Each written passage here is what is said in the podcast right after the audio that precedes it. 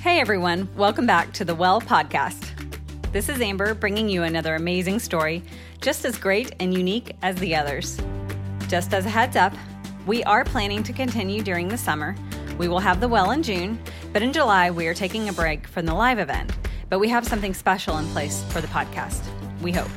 That something special is still in some discussion, but we dream big here, my friends. Don't let anyone ever tell you otherwise. Ashley is with us this month to share her world with you and me.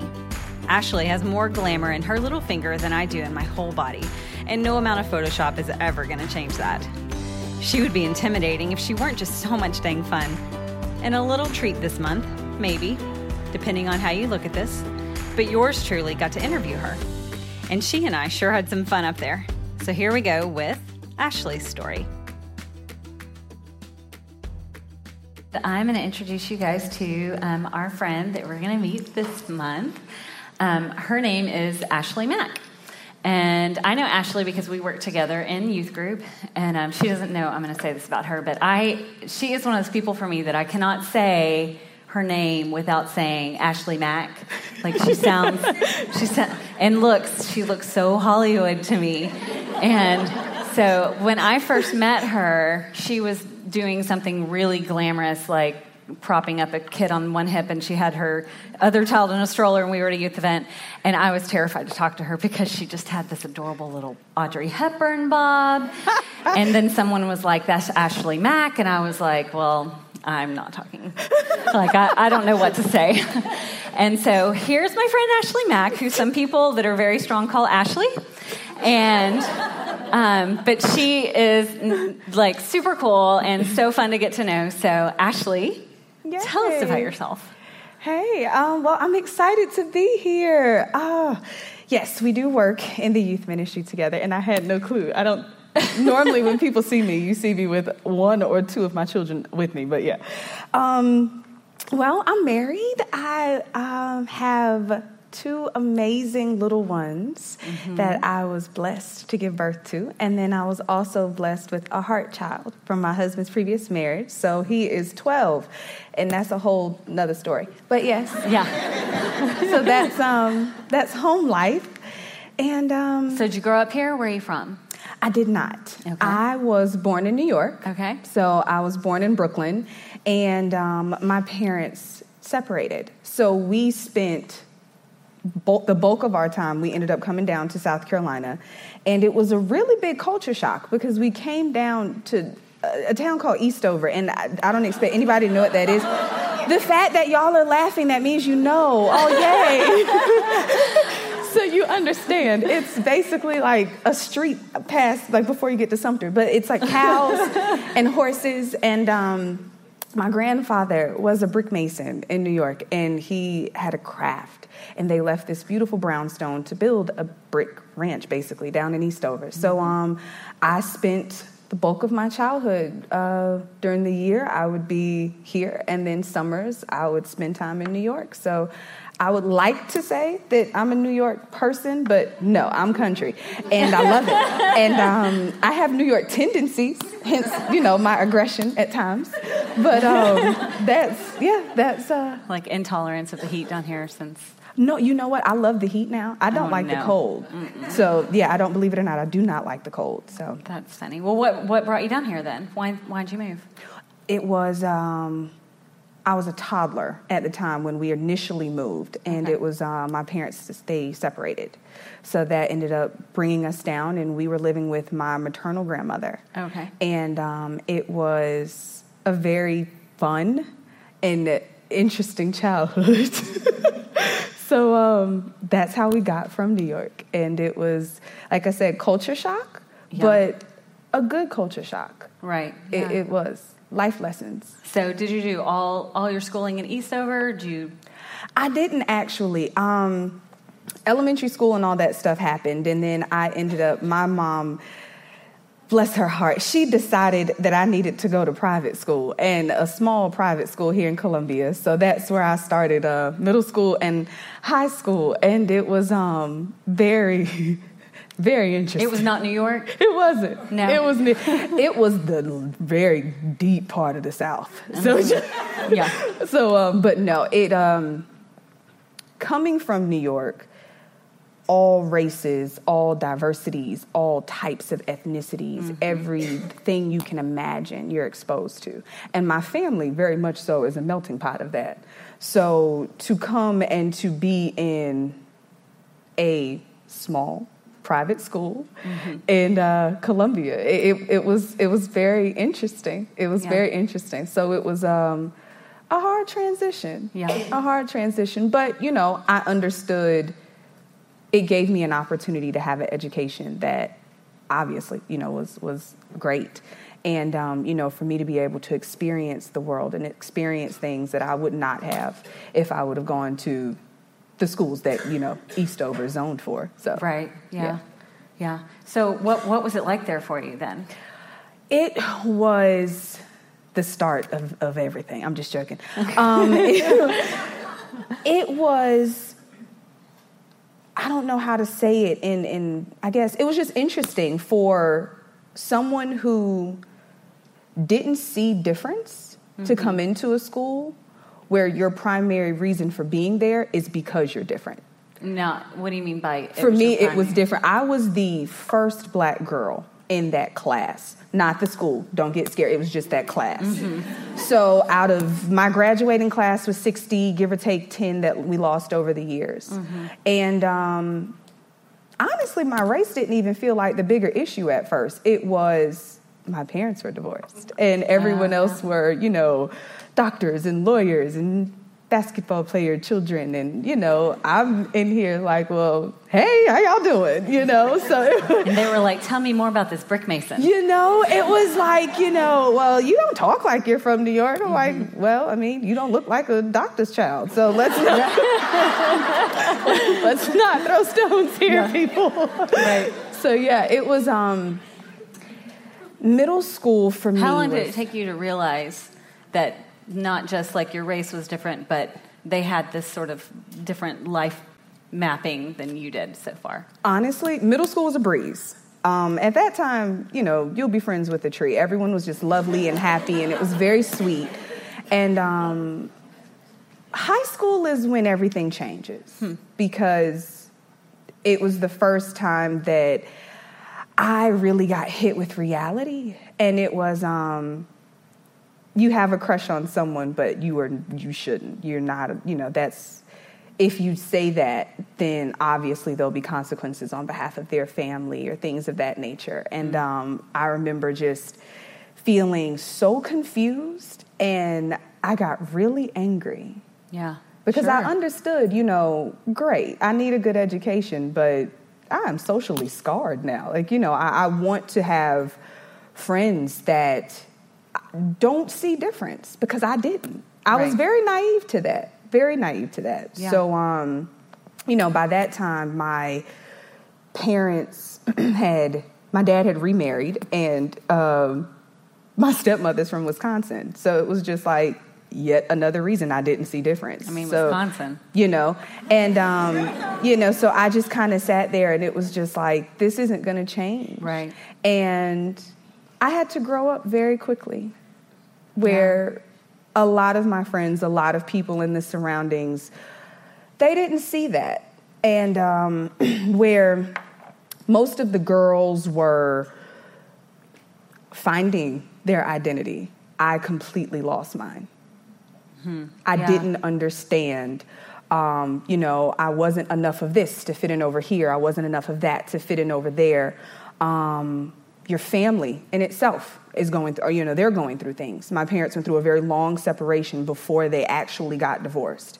So it was a lot of tension. Mm-hmm. Um, oddly enough, not between my parents, but between the outside family members who I guess just didn't want to let go. But they all know better. You know, right? It was a, uh, it was an opportunity where everyone else, you know, they just started finding their own, and um, I didn't. I got angry and I didn't understand why things weren't easier. And it was little things in adult hindsight, but big things then. You know, like why do I have to take my brother to prom? Like that's not fair. I want to take the person I really want to take to prom. Right. You know, so it's things like that. But um it was a really tough just a tough four years. Did you have anybody to talk to about it during that time? Oh, I was embarrassed because my family, we're, like I said, we're a melting pot. So Yeah. those types of issues they didn't understand, and you don't want to burden your parents. Um, let me just tell you, when you are the product of divorce, you carry burdens in itself. Um, blended families as a whole, you, I was the child that felt like I can get them back together. So when you have that feeling and you realize, no, that's not going to happen, you start having, oh, okay, well, I wasn't quite enough to make that happen, so I'll just tuck that away and worry about it at a later date. And then you get pushed into a school setting, which, you know, at the time, high school is life, you know? Yeah, so sure. you're in that environment, and now it's, well, um, you're not quite enough for the whole young love because you know you your skin tone's not the right color Right. or your you know socioeconomic status isn't the right color or i mean the right status or you're not you know your parents don't have the right this or whatever. And i kind of just sat there and was like wow all these tick marks they're just chipping away at i guess who i was supposed to be. But everyone around me was so strong in who they were. And um, I was very much so, despite your perception of me, I am very tomboyish to a T. Do not let the pink heels fool you. I did not dress myself at all. Um, I did not. I did not. I promise. Um, but I, you know, my I came from an environment where you know my mom in New York. My mom was a model. My dad literally met her off of the runway, and they had this it. amazing love story. And it was just like you know. I came out with like broad shoulders and you know really weird knees and stuff, and I'm like, this makes no sense. How, like, why did this happen? To I am I am my dad with braids. It's so not fair. so you know you have this this appearance and you walk through the halls and you see these beautiful girls and um, i have never had a filter so that just makes things so much worse because it's like Oh boy, what did you say? everything i shouldn't Mm-hmm. I, but i opened up with you know i love you right Right. And you learn that fast in the South. You do. You know, and um, my favorite phrase was bless your heart until I realized that was really nasty to say to people. so I used it way too much in the wrong context. And then I learned, oh, oh, I'm sorry. Yeah. but um, I- yeah. that's a lot to put on yourself between like you know feeling like you're responsible for getting your parents back together and Yeah. then you're responsible for being like the token black person in your class Yeah. and then feeling like how am i supposed to manage that that's i mean it's a, on top of already being a teenager and i guarantee you all those beautiful girls also didn't feel great about themselves Yeah. but we don't know that when we're teenagers Exactly. you know there's we're we're a long way from that Yeah. what what was your spiritual life at home in that at this point My spiritual life um, definitely was not a Shandon. Um, it was my grandmother. I am the sole product of a praying grandmother. My mom learned from her, and we all learned from her. My grandfather passed away when I was very early age, but he knew the Bible in and out, and um, that that spirit echoed throughout the house. But um, you know, my grandmother, she taught herself how to read, uh, you know, and she left school out of after fifth grade in order to help work her family so, for her family. So a lot of what she shared was God, Father God. Mm-hmm. There wasn't much talk of Jesus. Hmm. So for me, it was just Father God. Now, this is coming to a hormonal, angry, I mean, pissed off teenager mm-hmm. who has daddy issues, and mm-hmm. you're telling me about a Father God. Right, That yeah. was just all wrong. So, um, I did everything I could to rebel against everything that I saw.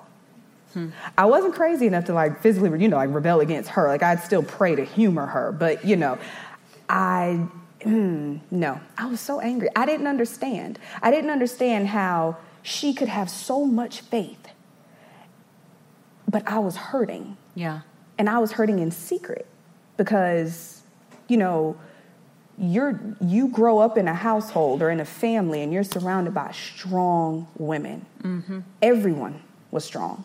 Everybody did, you know, each woman just embodied like this primary theme to their life. You know, my mom was sacrificed. My grandmother was the Proverbs 31 woman. You know, my aunt, everyone, like they just embodied this. How could I say, like, no, this, I'm hurting or I'm broken? Yeah, right. So you keep that and you hold on to it and you just move through life. So you just pretend at home. Yeah. I went into the wrong profession. I should have been an actress. Honestly. I think you could have. Yeah, you went in, you know, you just keep it to yourself. Um, okay, so you did you we fin- you finished high school there? I did, and then I graduated high school and um, tucked everything away. Was still pretty angry, uh, but college came. Okay, and college got better. Yeah, of course it did. College years was just amazing. Um, Yo, my husband told me one thing tonight. He said, Ashley, I just want you to pray and just be great, but please don't curse. So I'm going to do my best. I just don't want to get blamed for this. So if you see me pause, it's because I am going through what I'm going to say prior. It's just, it. it is not because I'm not comfortable. I'm, yeah, I'm sorry. Um, so, all right, we're going to not curse together. There you go. All right. There you college go. College will bring it out in you. College will. Ooh. Okay, what happened in college? It was fantastic. Um, I went to school and I just thought, you know what? I'm going to study theology just to prove you that God is not real. I was that angry. Hmm. And um, pro- right before college, we went through a bit of a financial hardship. Hmm. So the school that I wanted to go to and I signed my certificate of intent for, I ended up not being able to go to hmm. because financially it wasn't feasible. Right. And you know, I found out too late. So I ended up going to a school down at the beach. And the terrible decision. but, you know, it was it just is yeah, it was a great opportunity to be exposed. I don't really know how to say that nicely. I'm sorry. But um Sounds like there, there's a downward spiral that's about to happen at the beach. It did. You know, it was one of those opportunities where you really just had to. You, I, I should have had prayer, and I didn't. So when you go down there and you're angry, you just decide, I am going to find everything that can make me numb. Yeah. And that's what happened. I I went into the darkest place that I could starting at 18 years old. Yeah. And in the midst of that, I still knew how, before every visit, before every call home, I knew how to put on my makeup to a T and make sure that no one knew anything was going on. Mm-hmm. Um, well, you'd been practicing that for a couple of years already. I had. Mm-hmm. I had. And it was at that point, the identity was so lost that I, I believed anybody who said I was what I thought was right. So everything worldly, if you looked at me and was, oh, you're beautiful, then I love you. Mm-hmm. You know, if it was that type of situation for me, it was, I just felt so empty. And I didn't understand where I was supposed to get that, that refilling or that fueling or whatever from. It, mm-hmm. it didn't, there was nothing there. So, um, had you started talking to even a friend at this point about like how angry you were, or you were one just... friend? Okay, I started talking to one friend, and she was a little older than me, and ironically, we both were the product okay. of praying grandmothers. Except um, she was from Charleston, mm-hmm. and her grandmother her grandmother was just like mine. Oh, and um, we were petrified of them. so obviously God knew what he was doing. You know, uh-huh. he knew what he was doing. But anyhow, so you know, you go through college and it starts speeding up and mm-hmm. um, just downward spiral. So what happened to college? I decided that enough is enough.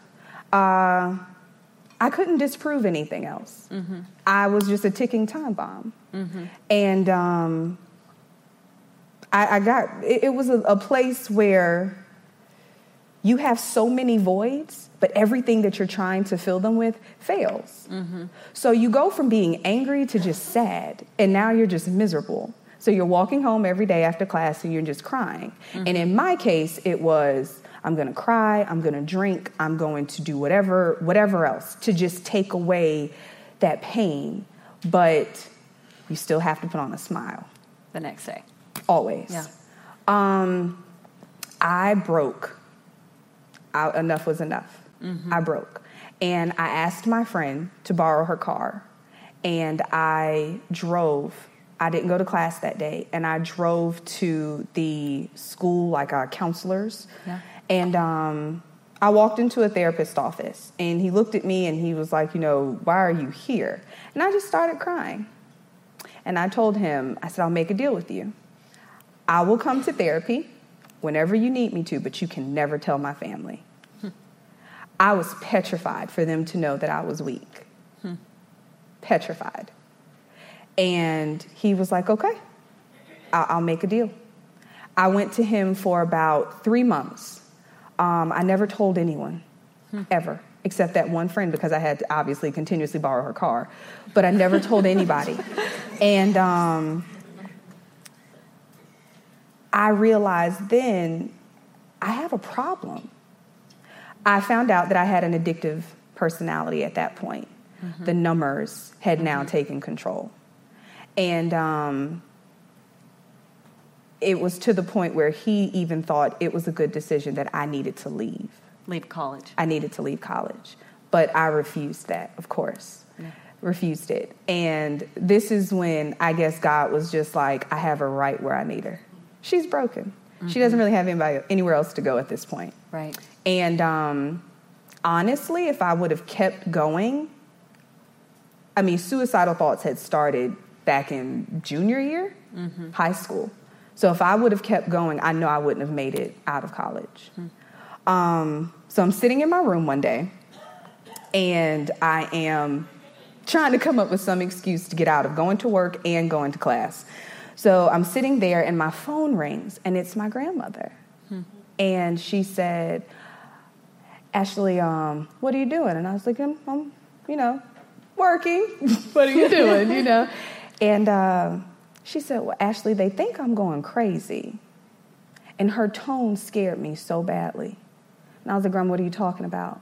And she said, People are making up lies about me, and um, I know they can't be true. And I was like, Okay, what's wrong? She said, Well, I don't want to be a burden to anybody. And this is too much for Pat, who's my mom. She said, But I think I need you to come home. That was on a Monday. By Thursday, I'd taken care of everything I needed to take care of to withdraw from college. And I um, went to the admissions office and told them what I was doing, and um, the therapist cleared it for me to be able to leave on medical leave Yeah, wow. so that if I decided to come back, I wouldn't have failed out of college. Yeah. And clearly, you know, this was all God's hand. And I, um, I said, okay, well, my lease isn't up until the end of the month. I'll be home. And I moved home. And that was it. My grandmother was diagnosed with dementia. And all she could remember for those initial steps was the 23rd Psalm. So she gave me this little white Bible that people used to give us at college, and I would, you know, distinctly like give them back to them in a very nasty way. But I kept this one, and um, I started reading it, and I said, you know what? It's selfish of me to deprive her of the one thing that brings her comfort. So if she asks me to pray with her, I'm going to pray. I had no clue how to pray. My version of a prayer was, you know, good food, good meat, good God, let's eat. Like that was as far as I had gotten. I know that prayer. Yeah. I had no idea how to Yeah. pray. And my grandmother was the old school prayer. So it was in her nightgown, on the side of her bed, on her knees, and you prayed. Right. So I, It's very know, humbling to pray that way. It is. It, it is. So um, that was the end of my high of my college Yeah. career. So, what happened to your grandmother? Well, shortly after that, um, as with most Alzheimer's and dementia patients, she just slowly got worse. Mm-hmm. And um, what were you doing that whole time? Working. I had to help my mom. I had to help my mom. So I just, we were home working. And my job was to make sure that the woman who sacrificed everything for me was okay. And I didn't, I had aspirations of traveling and mm-hmm. I wanted to put my communications degree to good use and I, I, always loved speaking, and you know, in in high school, I was sent to different places, to Dallas, and all these different conferences to speak on behalf of diversity. I was determined to make the South see this is not what we're going to do today. Mm-hmm. So that is what my passion was. Yeah. So I was like, this is what I'm going to do for a living. Yeah. So obviously, you know, my degree was in communications, and I was like, well, I'll figure out a way to do something with this. Right. And um, I stopped she was she was my focus. And uh, did it help to focus on somebody other than yourself for a while? Of course. She became the ultimate number. Oh yeah. Alcohol couldn't do it. Mm-hmm. smoking and anything else couldn't do it. I, I wasn't now i will say this Men, not so much. When she said, and my mother, you bring a baby in here, you won't make it out, I believed that. I was so scared. I, I was, let me, if anybody called my parents with any lies, they'd be like, that's not Ashley. Now, Ashley was at, you know, a party and may or may not have had on certain attire, and it was, no, that was me all day, every day. But anything else, no, I was petrified. But, um, she was my number. Mm-hmm. So I dropped everything. Hmm. Um, caused so much tension in my life. My father, everyone other than my mom was so against this because they saw me stop everything. Uh, shortly, I, I timing, I'm time hopping, so keep me on the right schedule. But um, right around that time, I was working at a high school here Mm-hmm. And I was working with a program, um, Teens as Parents. And um, I met a coach. Uh oh. That I think I know him. I met a coach. and I remember thinking, uh, he is cute. And I was like, okay. And um, yeah, marriage was never on my radar. Mm-hmm. I vowed, and this is going to sound so odd, but I just wanted to be a mom.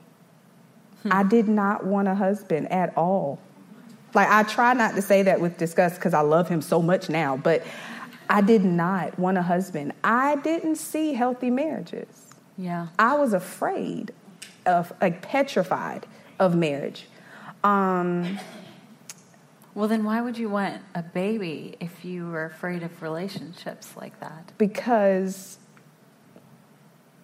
when you don't have the presence of Jesus in your life, it's a hole. Because God created us in his image, obviously. And you know, Jesus is here to lead us. So we're meant to come back to him, right? Mm-hmm. I ran from him like track star ran for 20 years mm-hmm. from him. And I just figured, I need someone and something to love me. And I'm going to pour so much love into this child, they'll never have to grow up too fast. They'll never have to experience things that I did. And I'm just going to love them so much that right. it's going to make it all better. Yeah. That's all I need. I just want to be a mom. I want to be a mom. And this was right around the time that the big tsunami hit Haiti. Hmm. So my vision, I called my other grandmother in New York and I said, um, hey, I want to go to Haiti. Can you make it happen with the Red Cross? And she was like, sure. So the joke was Ashley's gonna come back here with kids. She's she's gonna bring some babies back from Haiti. I was like, yep. I mean, as long as y'all know. So that was the plan. You know, like this is this is perfect for me. Right. Um, well, at the time, Irv and I were dating, mm-hmm. and we started getting serious, and I knew, huh, if I go to Haiti, you might not be here when I get back. Yeah. So I had to make a decision to give up what I had been cooking on for about a good 20 years mm-hmm. for a guy that I met for like six months. He was pretty cute though. He was, but Haiti was real, you know. So um, obviously, I chose to not go. Yeah. And that is when I really started seeing, okay, somebody else is orchestrating my steps here. Mm-hmm. Uh, upon meeting Irv, I discovered, you know, he had been married previously mm. and he had a child. So my first thought was, this guy y'all talking about has a real funny sense of humor. Mm-hmm. So you you give me the one thing that you know I'm petrified of, and uh, I was gonna run for the hills, mm-hmm. but everything in me, including my grandmother, was like, "You need to stay." And was Irv a Christian? He oh yeah, he was a Christian. he was born and raised in the church. Hmm. His mother was the mother of the church. His sister taught praise dance. His dad was a deacon, is a deacon. I mean, he was through and through. Um, and here I am, tattoos from head to toe, you know, fresh out of partying. And I'm like, yeah, I don't believe in marriage, just want some kids. nice to meet you. Yay. So um, y'all can imagine the relationship between me and my mother-in-law. So yeah, it was a great time. but um, yes, he grew up in the church. Ironically, he really didn't know a lot about Jesus. Hmm. It's amazing how we can come from all these yes. backgrounds and have all this knowledge yes. and when you have an older background and um, Irv's the youngest mm-hmm. and the youngest by a lot and you have an older background and it puts you in that perspective. So that was one of our commonalities. But no, it ended up being just two broken people who got to meet. So when did he think about this baby plan of yours? He, was he like, all right? I thought he would run for the hills. He really he didn't. His only thing was you have to marry me. So I was like, I guess. no, I'm just joking. We um I fell in love with his son. I fell in love with him. He was so sweet. Mm-hmm. And I saw something in him that I remembered from me. And I figured, okay, I think I'm starting to get the hang of this. We go through things that we may be able to help others with. And I see this little boy who was three at the time, mm-hmm. and his parents went through a nasty divorce. Mm-hmm. And all I kept thinking about was, hmm, if I can shine a little bit of light on this, maybe you won't end up quite as scarred. Mm-hmm. And uh, that was the start of me and my 12 year old's relationship. So from there, would you were still didn't have a relationship with the Lord yet. Nope. But you were starting a relationship with Irv. Yes. And he introduced me to a church. Okay. Um, we started going to a church shortly after. You know, we dis- he proposed and we decided we were going to go to marriage counseling and um, we're sitting there well the pre-marriage counseling mm-hmm. um, we're sitting there and they gave me a contract and he slid it across the table, and there was the word submit at the top. So I slid it back. and I told him, um, I'm sorry. the connotation behind that word, it doesn't sit well with me. Yeah. Uh, there was no teaching behind it for me, and I really didn't understand. So that again left a very negative taste in my mouth. Did but you still really have all this anger? Had you worked through any of it, or was this no. all just sort of adding? It added to it. A lot of the anger was released because I fell in love. Mm-hmm. And when you fall in love, you decide, okay, it's time to grow up. Yeah. I have a little human now who I'm going to be a part of his life, right. whether it is as a friend or whatever, you know, mm-hmm. in whatever capacity. I don't want to do anything to scar him. Mm-hmm. So I shielded my emotions, a lot of them from him as well. And um, blended families, they have a lot of issues of adult egos, and the children go unnoticed. Mm-hmm. I refused for that to take place. Yeah. My goal was to make sure he had a voice. Mm-hmm. So I, I, I dealt with a good bit of it. And believe it or not, I actually I dealt with a lot of it while I was in therapy. Hmm. It helped tremendously. Hmm. So you guys got married? Yes. We got married. Um, prior to getting married, we my life took a, a very interesting turn. Um, I ended up finding out the one thing I wanted more than anything in this world a child. Well, I couldn't have it. Hmm. I walked into ha, the ha, doctor's, ha, right? God, right? See, sense right. of humor, mm-hmm. right? That's why I cursed. Mm-hmm. So I walked into the doctor's office and I didn't understand. Mm-hmm. I did not understand. I started having a lot of odd symptoms and things just didn't feel right. And um, I went in and this was, I think, my overall introduction to womanhood, honestly. Hmm. Um, the doctor told me that I had PCOS, but my version of it was extremely rapid. And some women, it just affects them internally. And, well, the, you know, polycystic ovarian disease or syndrome, some women, it affects them externally. Hmm. For me, because my cysts were so bad, it would affect me both. Hmm. So I went from being very proud of my figure to gaining about 75 pounds Gosh. in record time. Wow. I had facial hair because I had male hormones mm. that went crazy because yeah. of all the bottled anger over the years. Gosh. My cortisol levels were insane. Yeah. So I turned into a monster.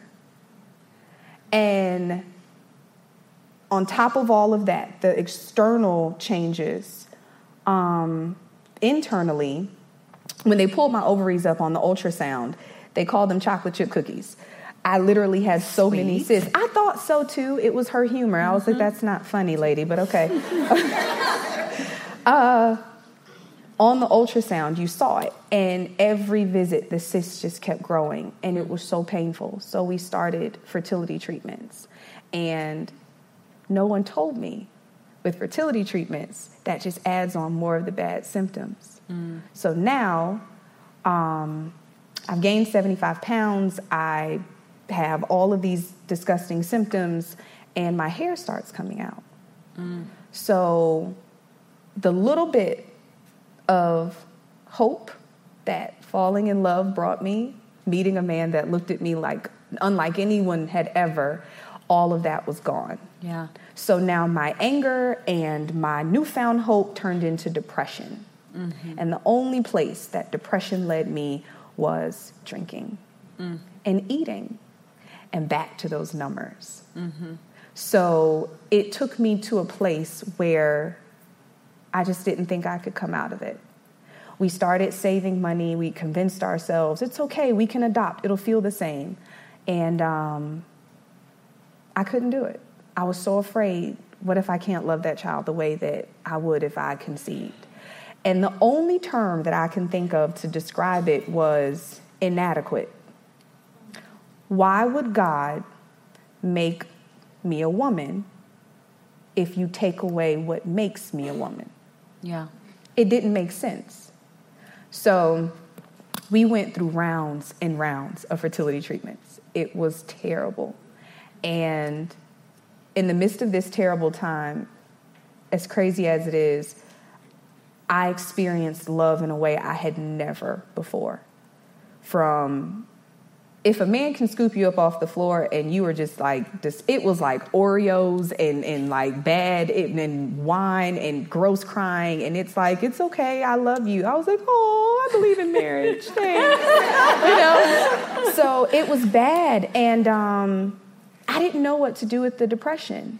Right. And i was just like okay i don't know what to do with this. So i gave it to god how did that happen? I found that little white Bible my grandmother gave me, and I just started praying. And I said, I'm in a valley. I can't get out of this by myself. And one or two things is going to happen. You brought me this man, and he loves me, but you've taken away the one thing that we both looked forward to. Mm-hmm. He's going to leave me. Yeah. He's going to leave me, and now I'm half of a woman. I need help. Right. And I had an amazing support system. My family pulled it together somehow to be there. And it was um it wasn't enough. It mm-hmm. wasn't enough. So we ended up praying together. We would just pray together. You and Irv? Yes. That's amazing. And I went back to the doctor and I found out out of nowhere. First of all, this should never happen. If anybody is a nurse in here, please don't ever do this to your patients. The doctors and three nurses walked in they took the ultrasound and then they all left and walked out. And I'm like, what in the world? What just happened? I'm thinking I have cancer. I'm dying. This is the end. and they come back in and the nurses are crying.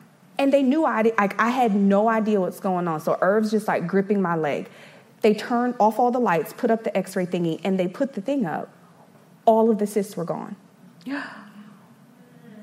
Every single cyst was gone. Wow. So, yeah. I immediately slid.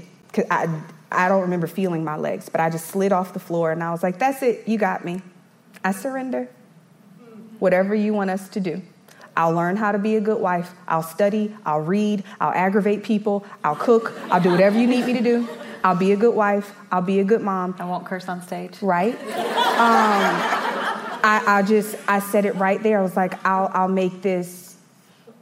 You're real, because I saw those pictures. Right. Um, my doctor came in and I said, you know, I don't know what to do now. And he said, if you give me 30 pounds, we'll do the rest. They weaned me off the medicine.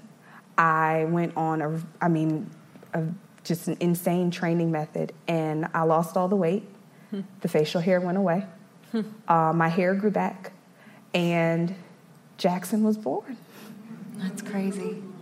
And he got here, and um, he's the sweetest little boy. he, uh, Jackson helped me meet Jesus. He has a light that I've never seen in a child. And um, it was scary because his arrival is what really let me meet Jesus. I ended up carrying full term, 39 weeks, and I had a placental abruption, so I started bleeding. And my contractions were insane. And everyone, I have a very high pain tolerance. So everybody's looking at me, and they're all, my mom and my sister and Irv, they're like wincing at the thing and they're watching the contractions. And I'm like, get out. You are no help. Get out. So I couldn't feel anything at this point. Hmm. And I just kept telling God, You brought me this far. You're not going to take them. You're not going to take them from me. And they're all looking at me, and it was just a steady, You don't feel this? And I just prayed my way through it. Hmm. They told me I had to have an emergency C section. And by this time, I was really good at the whole wife mom thing. So I'm like, no, all natural. I have a doula. She's here. I studied this. Like, I don't want that. So, anyhow, we go in and um, had to have an emergency C section. They took Jackson out. He's not breathing. And um, the room went silent. And I just remembered reciting the 23rd Psalm. Mm-hmm. And he started crying. Your grandmother's? My grandmother's prayer. He spent about five days in NICU, and we brought that little 10 pound bundle of joy home. and um, believe it or not, the depression didn't quite go away because my life has just been a continuous trading in of numbers until I really understood who Jesus was. So, so how did you get to the place where you understood where Jesus was? Like, I traded in all of the bad things to Jackson. He was my next number. Mm-hmm. So now I was going to shield you and protect you from life, from mm-hmm. air. Mm-hmm. Nothing is go- nobody, nothing, not even your daddy is getting close. You know, it was a very unhealthy relationship. I jokingly call myself a smother mother, but it's true. And um, I met a man. We were at Qdoba, what used to be Qdoba, over on Garner's Ferry, Delicious. and I met this man. Exactly. Uh, he was on the phone, and I was eavesdropping, y'all. And um, he was talking to someone and he was talking about God. And, and, I'm like, oh, okay, this is a good conversation. And he's, you know, they're fixing his food, and he made the comment. He said, you know, I love coaching and I love leading people to God. And I'm like, Irv, go get out of line, go get him. So now I send, my husband is a linebacker. This man is about a four foot 11, little small, short glasses. I was, and he was 80. So I'm like, oh, he's gonna give him a heart attack. So, so told Irvin, like, go get him. So anyhow, but he be went. gentle. You know, like, don't startle him. He went outside and he was like, I know this sounds crazy, but my wife is nursing in that booth and she really needs to talk to you.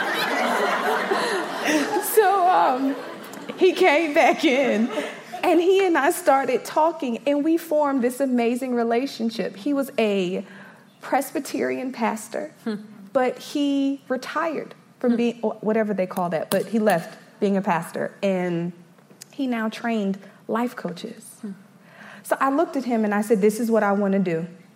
I want to take all my scars, all my baggage, and I want you to take it to your God and let him teach me how to help other people. and he said, Okay. He said, But first, you have to meet, he called God Abba. He said, You have to meet Abba for yourself, and then Abba's going to teach you about Jesus. I said, Okay, I don't get it. You know, explain. So, over a period of us working together, I first became his patient. Mm-hmm. I knew I needed coaching because postpartum depression is real, mm-hmm. it's scary. Your children are not crutches. I said that to myself every day, you know, pep talk.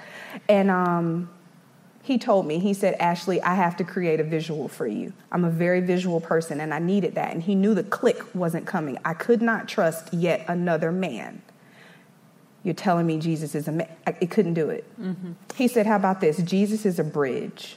You want to see your grandmother again? You'll learn about Jesus. Okay. It so, was just that easy. So who who did you learn that Jesus is for you? What did what did that I ran from him because he's accountability. And for me, I was so afraid of messing up and disappointing everyone. When, when you don't have what you think you should have to get, make people happy, or when you're not enough to be that chosen one, or you're not enough for these things, the last thing you want to do is disappoint someone. Mm-hmm. That became my identity. So I was petrified that this will be just another person I'll disappoint. So I put Jesus in a human form. I'm going to disappoint him, so I'm not going to do that. Mm-hmm. And now I understood he can give me a second chance to erase everything I've done wrong. Right. So when I really studied and I got what I should have got in college, it was like, oh, that makes sense now. And to know, you hear it, you know, he's the truth, he's the way, he's the light. But it's like, that doesn't make sense. That's just song lyrics.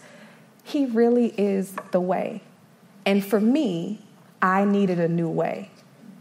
I'd lost my way a long time ago. Well, you had made your way. Yeah, I made it. Exactly. I made it out of anger and depression and being petrified to be weak, feeling just inadequate. Right. And it was just one thing after another. So I discovered, you know, I get to I get a second chance. Because Jesus is grace. He gives grace. And he doesn't he doesn't ask for anything back except for you to trust him. Right. And I had an opportunity to do things right. I had an opportunity to be a real wife, not a worldly wife. Because in my eyes, a worldly wife, I can still work, I can still do these things, I can still do those things. And not saying Jesus doesn't want that, but hold on. What do did I do? submit. Oh, I did.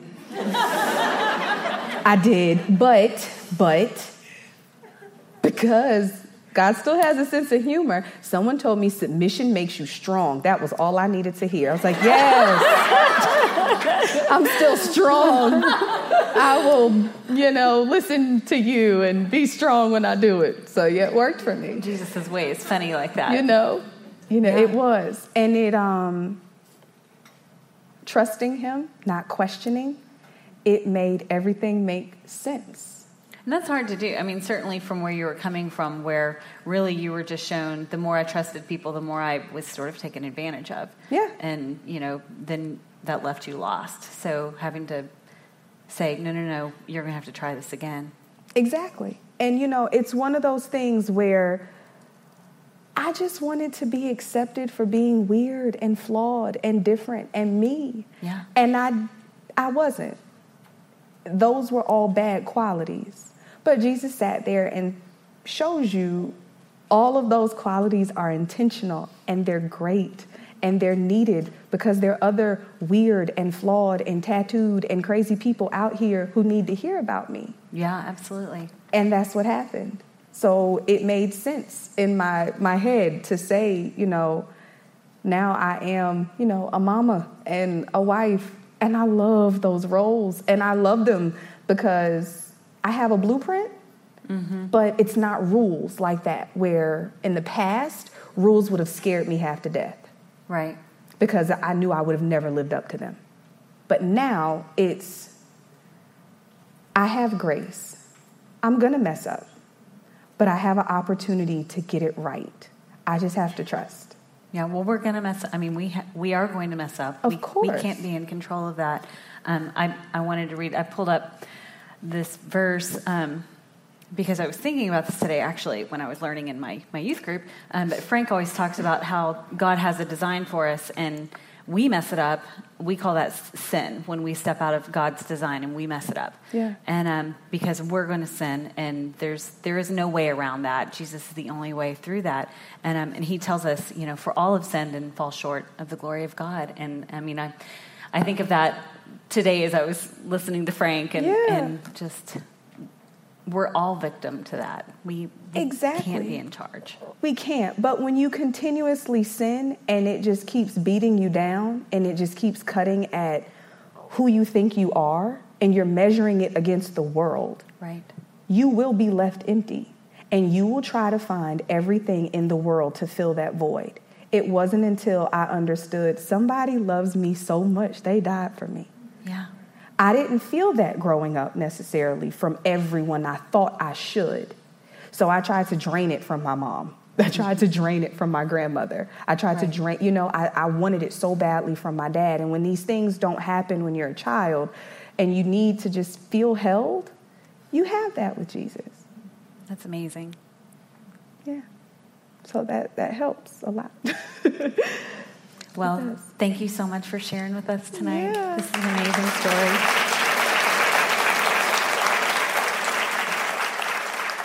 Guys, when she said, I wanted a baby because I needed something to love me, I mean, I needed to hug her. How could she feel so alone? Except a lot of us know that kind of alone that emptiness from feeling so inadequate, so rejected, and the frustration of trying to fix it ourselves. That loneliness, it may have started by our circumstances, but we perpetuate it and we amplify it. We make our choices and we refuse God's perfect design. This refusal to trust Him, that's our sin. His design is so hard to see, though. Why? Because we aren't meant to see it. We aren't God. We are meant to submit to our Father, to trust Him. I know there are some of you that when you heard her say she shoved that paper with that ugly word, submit, when she shoved it back across the table, you thought, um, yeah, I would have done that too.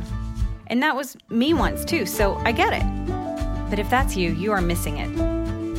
You are missing out.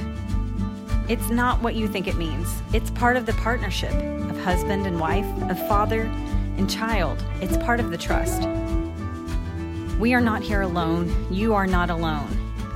You are not less worthy of this gift of grace because you made a decade of bad choices.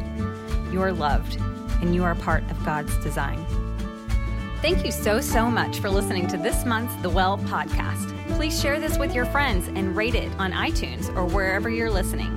If you have any questions or want to tell us something, email us at shandonwomen at gmail.com. Come and see us at Shandon Baptist Church for our next Well event. Our schedule is linked on the episode.